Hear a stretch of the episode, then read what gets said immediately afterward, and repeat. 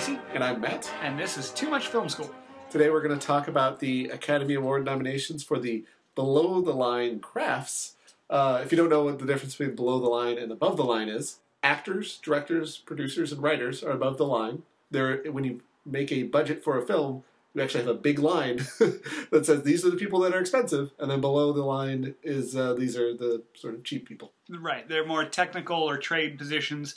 A lot of times their um, salaries are set kind of by the union guidelines and everything, whereas above the line, you can get whatever you can get. If you're Steven Spielberg, you're getting Millions, millions and millions of dollars, but it's wide. It's a wide open field for above the line, whereas below the line is much more salary based. And you can sort of predict that if it's a certain size movie, this is how much the below the line section will cost. But the actors you can't predict because if you get Tom Cruise to be in it, suddenly your movie costs twenty million dollars more. Right. So it's it's a budgeting thing, and it's now common parlance in uh, in the film world. Uh, we're going off of the order that these uh, awards are listed in uh, Wikipedia. So Very important. the first one, because I can't figure out why original score is the first thing. That seems weird to me. It does seem weird, and yet start Okay. with Uh, the first uh, award we're going to talk about today is Best Original Score. Uh, John Williams, uh, of course, must be nominated twice for both for Spielberg movies. Uh, I don't like John Tintin. Williams. the, the films are Adventures of Tintin and Warhorse. Uh, what do you think of John Williams? Hmm. He is terrible. Now, he obviously is an icon and a Hollywood legend that created sounds of our childhoods and all, but he wrote Star Wars, Jaws, yeah, uh, Indiana, Jones. It's just everything that you recognize in four notes. Oh, also the Superman theme song. Yeah, I was going to th- lump that in there. But really, it's just, he's been lauded for too long, and for everything, he just craps gold in every Hollywood's opinion. They nominate him for anything he touches, Tintin or Warhorse, regardless of if it's good or not. it's just really. He's pushed so high on a pedestal that I have to hate him just to knock him down. But there are technical reasons too he's just part of that kind of dated 80s style of what really became the uh, saccharine Hollywood hand holding of your emotions in feeling sad, now you're sad, and then triumphant, triumphant, triumphant. it, like the end of E.T. goes on for 15 crescendos or something when the, the spaceship takes off and I think in the digital version they painted a rainbow in after it, and I think Spielberg reaches out and hugs you from the screen and says, "Love this movie." It's so heavy-handed, and John Williams is a big part of that hand that I just really don't like his work. No, I, I appreciate that. The other nominees are Ludovic Bource for The Artist, Howard Shore for Hugo, and Alberto Iglesias for Tinker Tailor Soldier Spy. Now, Hugo, uh, Howard Shore is a, is a recognizable composer as well. I do not remember the music from Hugo at all. No, it was, it, it, I'm sure there was music. I'm sure it worked. Uh, the Tinker Tailor uh, soundtrack was interesting that it was very minimalist yeah, and it's it was really set the mood, but it's also it almost seemed like you just had a woodpecker poking at a piano. hard to give credit for minimalism. You know, you're like, "Hey, there's not a lot there." That was your intent, and what's there is is good, but you didn't do as much work as these other guys. Like, how do we? Yeah. Now the artist, uh, I've obviously never heard of Ludovico Boris, but there's no dialogue. The, a lot of the emotion is carried by the music, and he does a fantastic job of that. So it, it, it's sort of unfair that you have like the only sound for much of, for most of the film is the music, whereas uh, the other composers have to deal with They have to blend it and not stand out Yeah. or upset everything. It's more of a balance, but I think I agree. He he does get a bigger spotlight put on him. He does, but he also does a great job in that spotlight. So I I think he certainly deserves it. And I think he'll he'll ride the coattails of the artist all the way to I the agree. Academy Award. Now there is an uh, interesting thing. Uh, the reason the Muppets is not in anywhere in the original score, despite the fact that they had great music, there is a separate category called Best Original Song Score, which is a score that involves musical numbers where the characters themselves are singing, and you have to have a certain number of movies that qualify for this. Because you can't just have it, because the Muppets was basically the the, only- only, musical. So you can't just nominate the Muppets for Best Original Song Score. But for some reason, if that category doesn't exist, you can't then put the people that should have that would have fit into that category. You can't just put them into original score. I don't know why it works that way. There are rules. So uh, the Muppets just sort of get Bret McKenzie uh, sort of gets screwed uh, Oh, yeah. out of it because it, was great music. Now he is in the next category is nominated for best original song for Man or a Muppet, um, which wasn't my favorite song. Although, It wasn't. I agree. I actually really liked "Life's a Happy Song." The opening number was really, I think, the, the standout one from that film. but uh, you know, He's Man all- or a Muppet is, is also a good song, Right, so and he's only up against "Real in Rio" from Rio, which I did, did not, see and don't. I can't imagine that's a, a uh, better probably song. not. And- So I think he'll also get a little bit of boost from the whole score. And if people know the story behind why he's maybe not in the score category, they're gonna, I think, Yeah. give Well, there's also a bizarre rule with best original song, which is uh, within the best original song category, the your song has to be somewhere in the top five of eighty five percent or eighty percent of the nom- of the of that branch of the music branch, and if no if only one song meets that criteria, then the second place song, even if nobody really liked it, gets nominated. nice. I, I don't know for sure if that's what happened with Rio, but that's what happened with Rio. There's no way that it was nominated for any real reason. Sergio Mendes, Carlinhos Brown, and Siedah Garrett are shocked to hear you say it. Like they put their heart and soul, I'm sure, into this, and they, Into this Belittling. Sony children's movie. So moving on from what will clearly go the uh, word that will obviously go to the Muppets. There's best sound editing and best sound mixing, and this I do not understand the difference. Oh, I was going to say confuses other people all the time. I feel like there's people in the sound uh, in the sound category that don't know. No, and a lot of people get these confused. They can they don't know why they're there. Viewers at home and stuff. Uh, sound editing is editing all the sounds that go into the picture, bringing in the music, the sound effects, 'cause everything. People don't really realize that uh, you don't just record the ambient sound on a set. Like you have to add sounds like a bird chirping and a car driving by and Right. footsteps. And there's so there. If you actually saw a, a mixing board with all of the soundtrack of all the sound effects that go into a movie, just a normal scene of two people sitting in a room talking like we're doing right now. There's like 15 tracks. Right. And like a big action movie is going to have like a hundred and something. And it's astounding how much sound actually goes into a film. Correct, and that's why there's two categories. Uh, one of which the editing in that cutting and you know choosing Actually, put, placing them together. right, placing it together, saying which layer and things like that. Mixing is literally saying which one you hear most. They will bring up the levels on certain things, bring down other ones. He doesn't just set the levels, it's the person recording the sound on set, and they do set what level the microphones of each actor are at when it's first recorded, or in any ADR sessions where they have to have actors come in and reread the lines and things. And then they also do a sweep after the editing is all done and the sounds are all put in. They'll bring up certain ones so you hear the car crash over the music, or the music needs to be stronger here to really drive home the emotional point.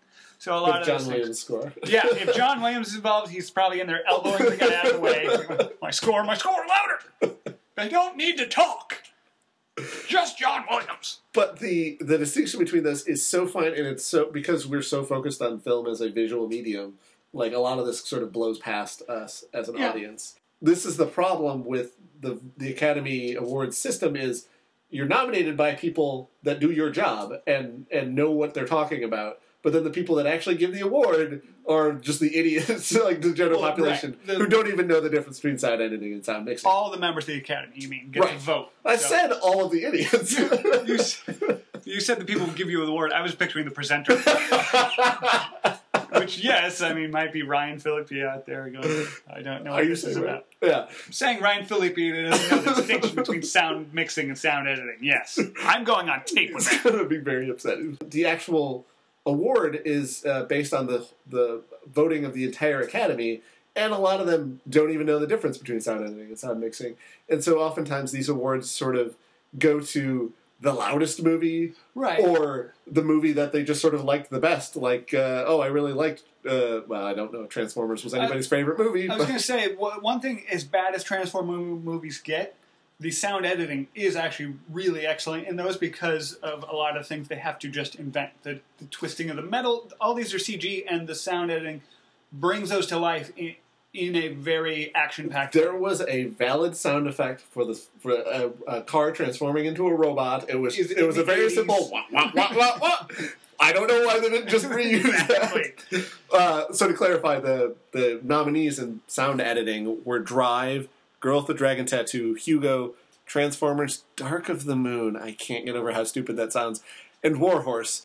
I, I feel like nobody wants to wants uh, Transformers to be an Academy Award winning film. Although Paramount is actually really pushing uh, their for your consideration ads for the awards that Transformers is nominated for for special effects. for special effects and sound editing and sound mixing, which they uh, claim part of the reason they're doing that is because they want to emphasize how important the below the line crafts are. And I think that's I think it's a good thing that Paramount wants to do that. But I don't know if Transformers is the movie vehicle to do it with. to, to do that with. Uh, See how important these jobs are? It produces a movie like this.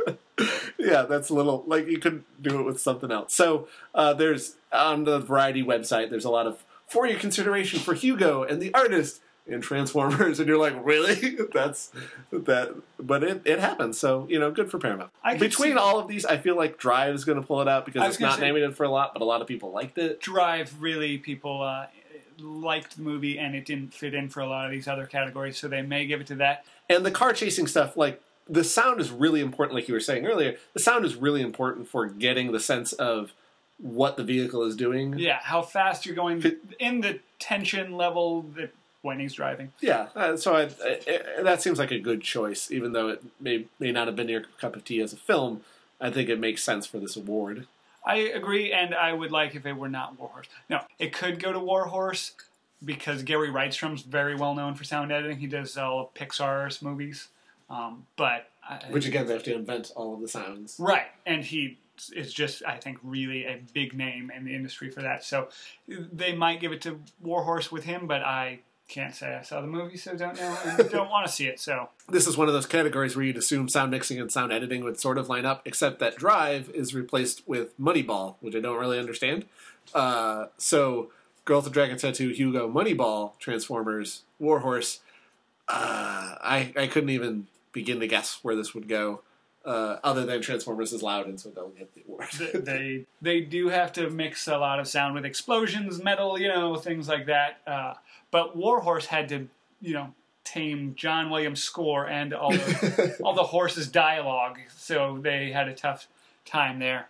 the, all the neighing and such. Exactly. The movies uh, nominated for art direction are The Artist, Harry Potter Part 8, Hugo, Midnight in Paris, and Warhorse. I feel like, uh, you know, Warhorse is nominated because it's Spielberg and those period piece. And it's period. It's also like the epic scale. Yeah. Not just getting saddles and uh, soldier uniforms, but getting accurate ones and five thousand of them or whatever. for the Yeah, large you know, scale Spielberg's scenes. not going to allow it to be sort of close. He's going to be like, it has to be right. Midnight in Paris, I'm not entirely sure why that's nominated. They they made it look sixties ish. Yeah. Yeah, Yeah. forty. How does that even? So it shouldn't even count. Uh, Hugo uh, was a beautiful movie, and I I think that's it's very valid. Uh, although the artist, I think, gets the edge from the. I think everybody likes the artist more. And it is an interesting thing about uh, when you're designing uh, color schemes and stuff. When you're in black and white, if you want a wall to look like a certain color, you can't necessarily use that actual color. It Right. might look different in black and white. We actually had this experience in a student film that we made. I don't know if you remember this. We had to get a blonde wig for somebody, and we, sh- we were we were shooting the film in black and white. And uh, we were walking through the Halloween store. All everybody else walked past this wig, and I was like, "Guys, this wig is perfect." And you were like, "That is bright neon green." And I was like, "You know what? I'm colorblind. I know this will look blonde in black and white, and it totally looks like a blonde wig." The one time So- disability. It was useful. There's a certain abstract thinking that goes into making something look good in black and white. right. So And it's also probably something that's completely lost in this day. Oh and age, yeah, so- absolutely. Uh, now Harry Potter, I feel like most of their set direction is sitting around for the last eight years, and they're Well- just picking up the, the same sets and, and props and stuff. since Deathly Hallows Part One, Right. like, this is the sequel. So if you didn't give it to the first one, are you really going to do it for this one? Like, but I think the artist it did have commendable art direction for the periodness and uh, just the silent film pulling out black and white. But I think it was also a much smaller film, and some of the stuff did feel kind of like it was more found objects from around LA Right. as opposed to something like Warhorse where you had to literally create it. Obviously, the scale of the movies made that the difference, whereas Artist was a very small scale one. But I feel like maybe Warhorse or the Artist, it, this one I wouldn't feel as good as it getting. This one I wouldn't feel as good about it getting. I do like it and think that it deserves a lot of the awards it's up for. I don't know if it's this one is one of those. My for me, the fact that it was a lost skill, uh, I, I think that is what puts it above.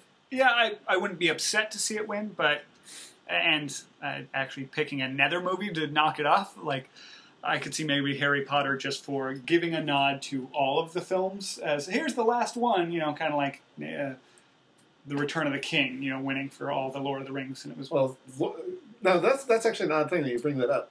Return of the King won like everything. It won Best Picture, adapted screenplay. Like it didn't win any acting awards, Right. but like it won a it won like I think nine or ten of its eleven nominations, and Harry Potter somehow never never got into that category of look at this accompli like regardless of whether you think it's necessarily the greatest uh, movie of all time, the fact that they did this for eight years and they they made a solid like the first couple were kind of shitty, but like from from Prisoner of Azkaban on, these were all solid movies, Yeah. and they did it consistently for Right. eight or nine years. I feel like it it should get more credit than it does, and I feel like it's people are sort of not not giving it its due. it's definitely got a lot more um, snobbery going on because it's maybe children based material, whereas Lord of the Rings was, you know, time honored classic and everything that they're bringing to the film. So I could see it getting our direction, if only because it was snubbed elsewhere. So the nominees in Best Cinematography are The Artist, Girl with the Dragon Tattoo, Hugo, Tree of Life, and Warhorse. Now The Artist has the the same advantage that it had in art direction. You don't see a lot of black and white movies, Right. and uh, it stands out as like, hey, that looks pretty good. And you have to have a certain eye to recognize I can't rely on color to convey Right. things. And it's like you handicapped yourself by going black and white only, and you pulled it off. So And also, a, a, a smaller note is that they didn't do widescreen. They did it in a three by four frame, which people aren't used to. Even in television, they're mostly using widescreen nowadays. Composing your shot for that taller, more narrow frame, that's an interesting, uh, challenge. yeah. Uh, Girl with the Dragon Tattoo, Jeff Cronenweth uh, was the DP on Girl with the Dragon Tattoo. He shoots a lot of uh, David Fincher's movies. Janusz Kaminski shot Warhorse. He shoots all of Spielberg's movies. Both uh, Kaminski and Cronenweth, they make visually stunning movies. Like there's a lot of the reason why Spielberg movies look the way that they do, and why uh, Fincher movies look the way that they do, Right. respectively. They definitely deserve a lot of credit. I don't know if I could say that either of these are necessarily the best or the worst movies. They're just sort of, you know, they're Adequate. Yeah. Well, I, I would even say they're better than they're better than good. It's just because they're they've almost sort of handicapped themselves because they've been doing such great work for so long. Like I, This I, I expect you to be brilliant. They're holding them to the standard of themselves, their right. best work. Exactly. Right. And so, you know, Hugo, uh, Robert Richardson is also a great DP. And it was his, I believe it was his first 3D movie. He might have done a couple commercials. Um, but the 3D in Hugo is amazing. And you, and you have to give him credit for working that into, again, it's not a lot of like, uh, stuff, you know, spears poking out at the screen and stuff. Like, it's depth, it's texture. And he does a great job with the 3D and making it part of the world um, and and it's also just generally a beautiful movie. I would I would actually it's a to me it's between Hugo and the artist, and one is the height of technology, and one is using the earliest Going film back in techniques. time. I would almost rather give it to Hugo just because It's the future. because he's showing that 3D doesn't have to be shit. okay, there's that is notable, and that is maybe a more uh, prescient message than uh, "Hey, we can still shoot in black and white and the Academy aspect ratio." Oh boy! You're like, yes, that's still viable. I don't know that that is the message people are going to take going forward. right. Was prescient the right word there? Eh, I think so. All right, I always wonder. Uh, might pertinent might have been better. Uh, but I still feel like the artist is going to run away with it because I think they're Yeah. going to win a lot of the prettiness awards. Now that, of course, I left out Tree of Life uh, with Emmanuel Lubezki, who's been nominated several times and is also great. But I think looking at what I've seen of Tree of Life, it does look amazingly shot. Again, it has that textural feel to it that something like Assassination of Jesse James brought. and this may be the one category where people could see beyond the nonlinear narrative and jankiness of the movie to give it an award, but it might have all the weight of those bad things dragging him down. Yeah. I could see it going to Hugo over the artist as well. So yeah, this one is again, it's a tight race, and I could see any one of them winning. Uh, but yeah, I, I feel like artist is going to. I think artist is going to pull it out just because artist is going to win everything. I don't like those years where something runs away with with everything. Feels over the top to me. Again, Return of the King, I didn't actually like. it. Titanic, Gladiator. Titanic, Gladiator. I hated the fact that all of those won.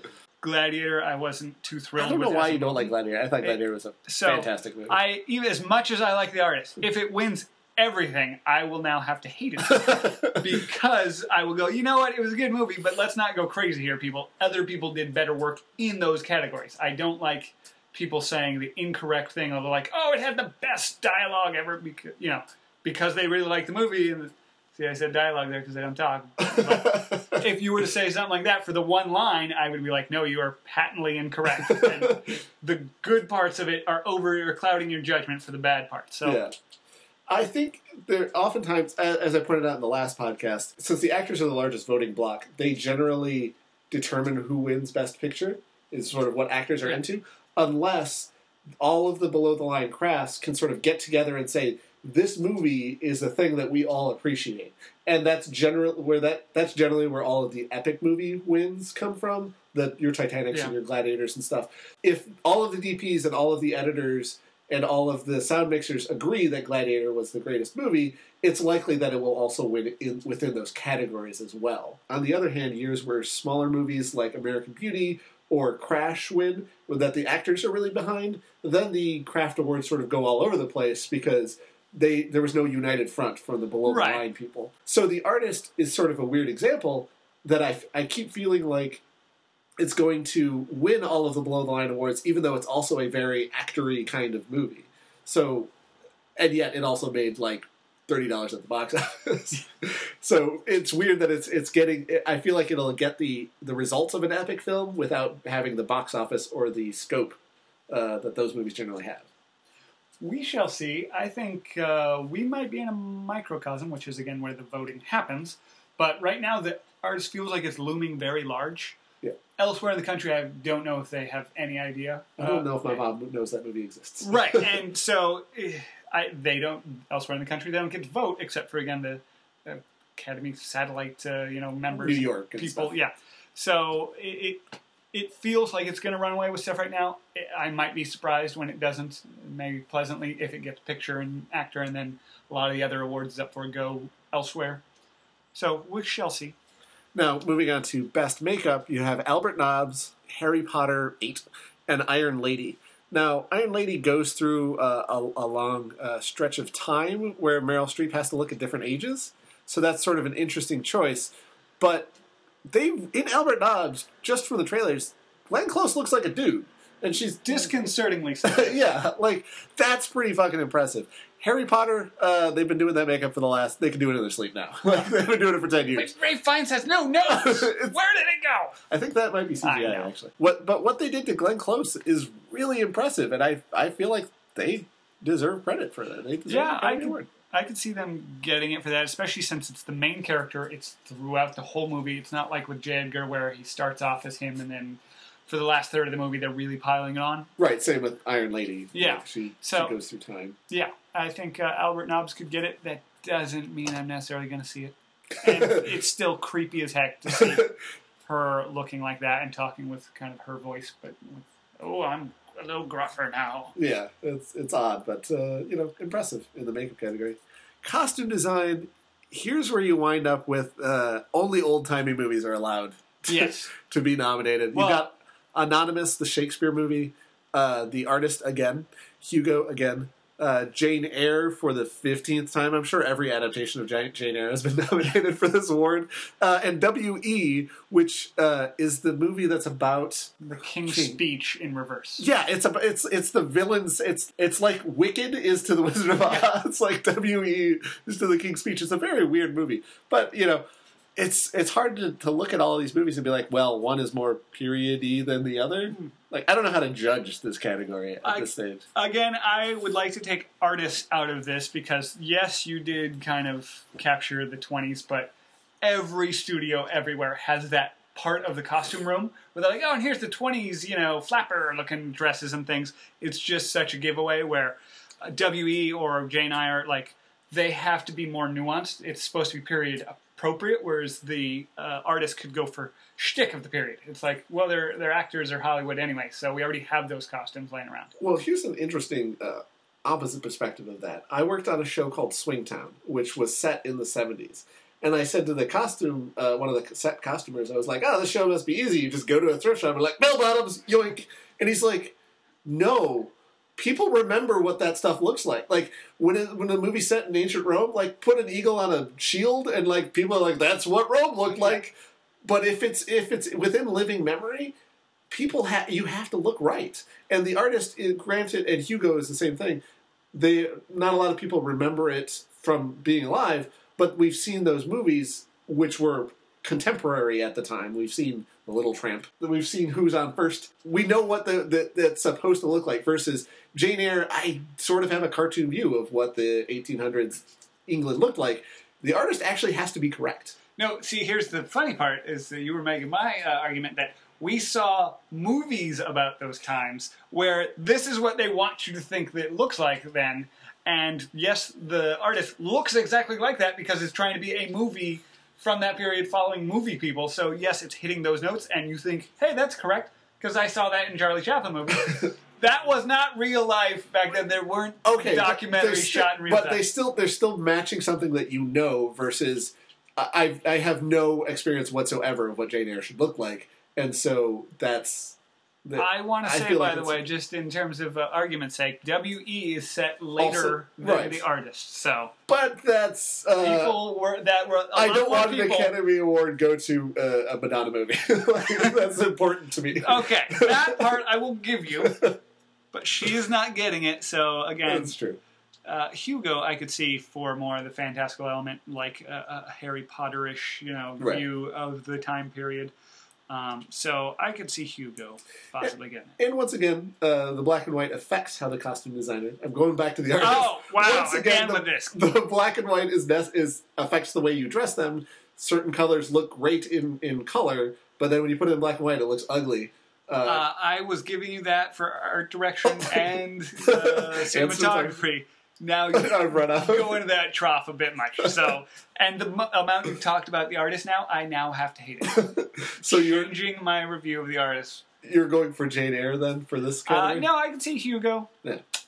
Uh, I certainly liked it. Or- Hugo certainly had fun stuff. Uh, One thing about WE that I also wanted to point out is anytime you're dealing with royalty, you know, in um, kind of the Queen or Right. these things, not only do you have to hit the period, you have to hit the uh, kind of quality that you know, the, Right. the luxury that it would entail, or the even um, symbolism of you know the their outfits. You have to get there are large amount of details that they would be historically accurate. But still, they just they just ran over to the set of the King's Speech and were like, "Are Right, you done with this?" Yeah, yoink. so uh, one of the last categories uh, that we're going to talk about, I don't know why we put this way at the bottom, uh, is film editing. I, I don't know why we, we were talking about this near the end because it's one of the only crafts that does not exist in any other art form. Like editing is you can't do edit. Obviously, in a play you have set design and you have costumes and you have acting, but there's no editing in any other art There's than film. editing in the writing, but I will Not- the, there's no visual medium of editing. We're not cutting from one shot to another. There you go. Uh, it's a very, it's a weird uh, craft. It's hard to judge if you didn't see what all the footage was. It's hard to say if that weird cut was because they didn't have the right footage or if the editor's just bad at their job. Right, if they're trying something willfully to uh, take you out of the moment and like jar you and create a reaction, or they're bad at the job, or that was the best he could do because what they shot was total crap. Right, and there's almost no way to know. So you wind up. Uh, the category is sort of all over the place. You have the artist, the Descendants, Girl with the Dragon Tattoo, Hugo, and Moneyball. I mean, I don't remember the editing in any of them, which is in some ways good because largely it's supposed to be an invisible art. Mhm. The artist was. Uh, I can't go back to the hey, they're trying to reproduce the old timey. I can say that again. They're trying to do the old timey stuff, but really, in the case of editing. That's the one job that was actually easier because they had fewer cuts per minute Yeah. back then, and so he's just you know let's let's play it in the wide and let it go. So um, so you the only thing I can say about the artist is I can I recognize that it reproduces that style. But Also, it's much harder to work in black and white. it's, it, that does not affect it. Um, I, but I don't know how I could. I don't know how to judge this category if I wasn't sitting in the editing room.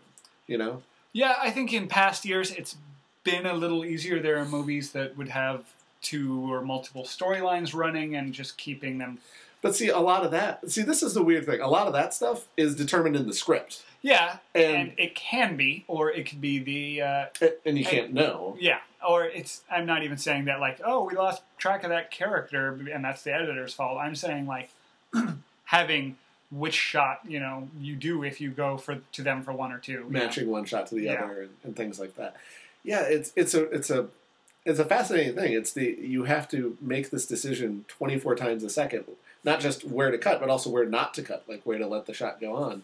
And I have no idea. I just throw. I think it'll go to the artist just because the artist is going to win everything. But I'm I, I could throw. I, I could throw a dart at the wall, and any one of these would be like Moneyball. Fine, perfectly good editing. I am gonna go out there and just say, "Girl with a dragon tattoo." I would like to see that uh, pick up something possibly. And cinematography, it didn't feel like it was strong enough. It had definitely a distinct clarity to the look, and so, but cinematography had a lot bigger contenders uh, for it. So I feel like editing might be an area where it's kind of crisp, clean style, which I do recognize as being, you know, direction, cinematography, editing.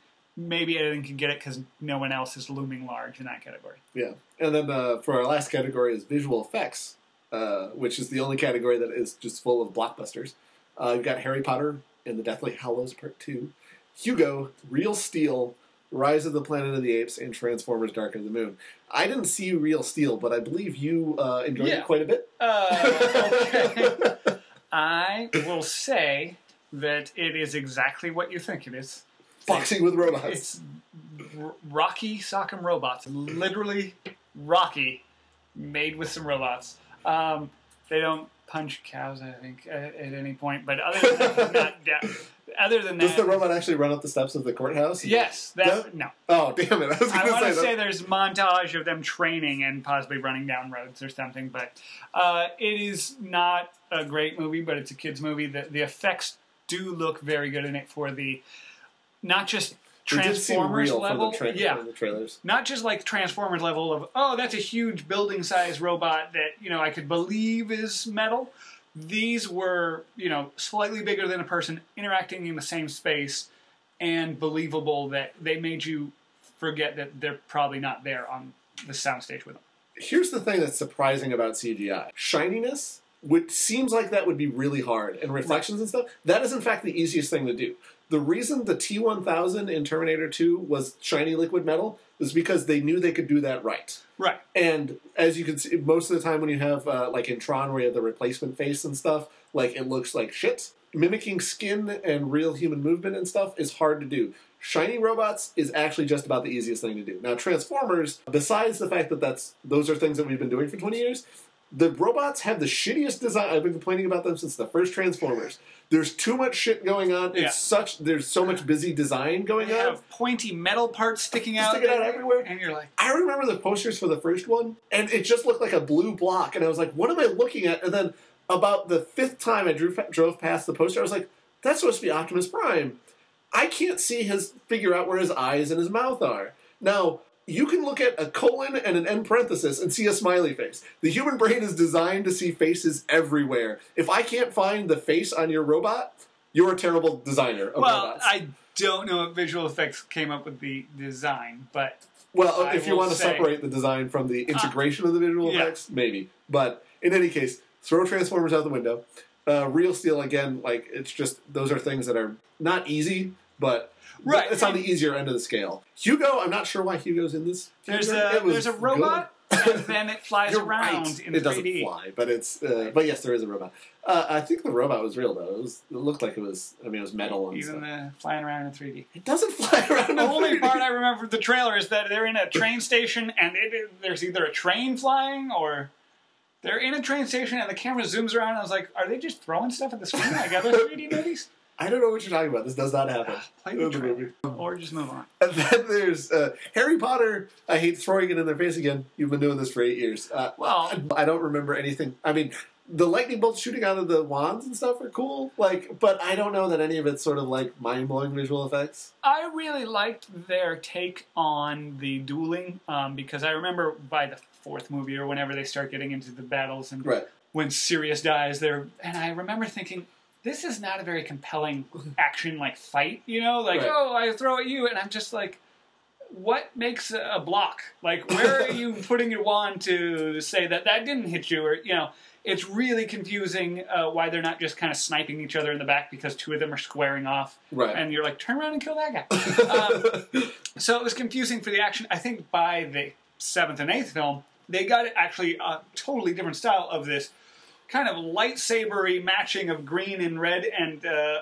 they each have a different color. Yeah, your mind is Really? blown. They're different colors Yes. coming out, and it's the good and evil, and they hit in almost a Ghostbusters level of protoplasm and have like arcing coming off of it and a little smoldering. I think the representation of kind of like the fighting got a lot better Yeah. in the last two movies.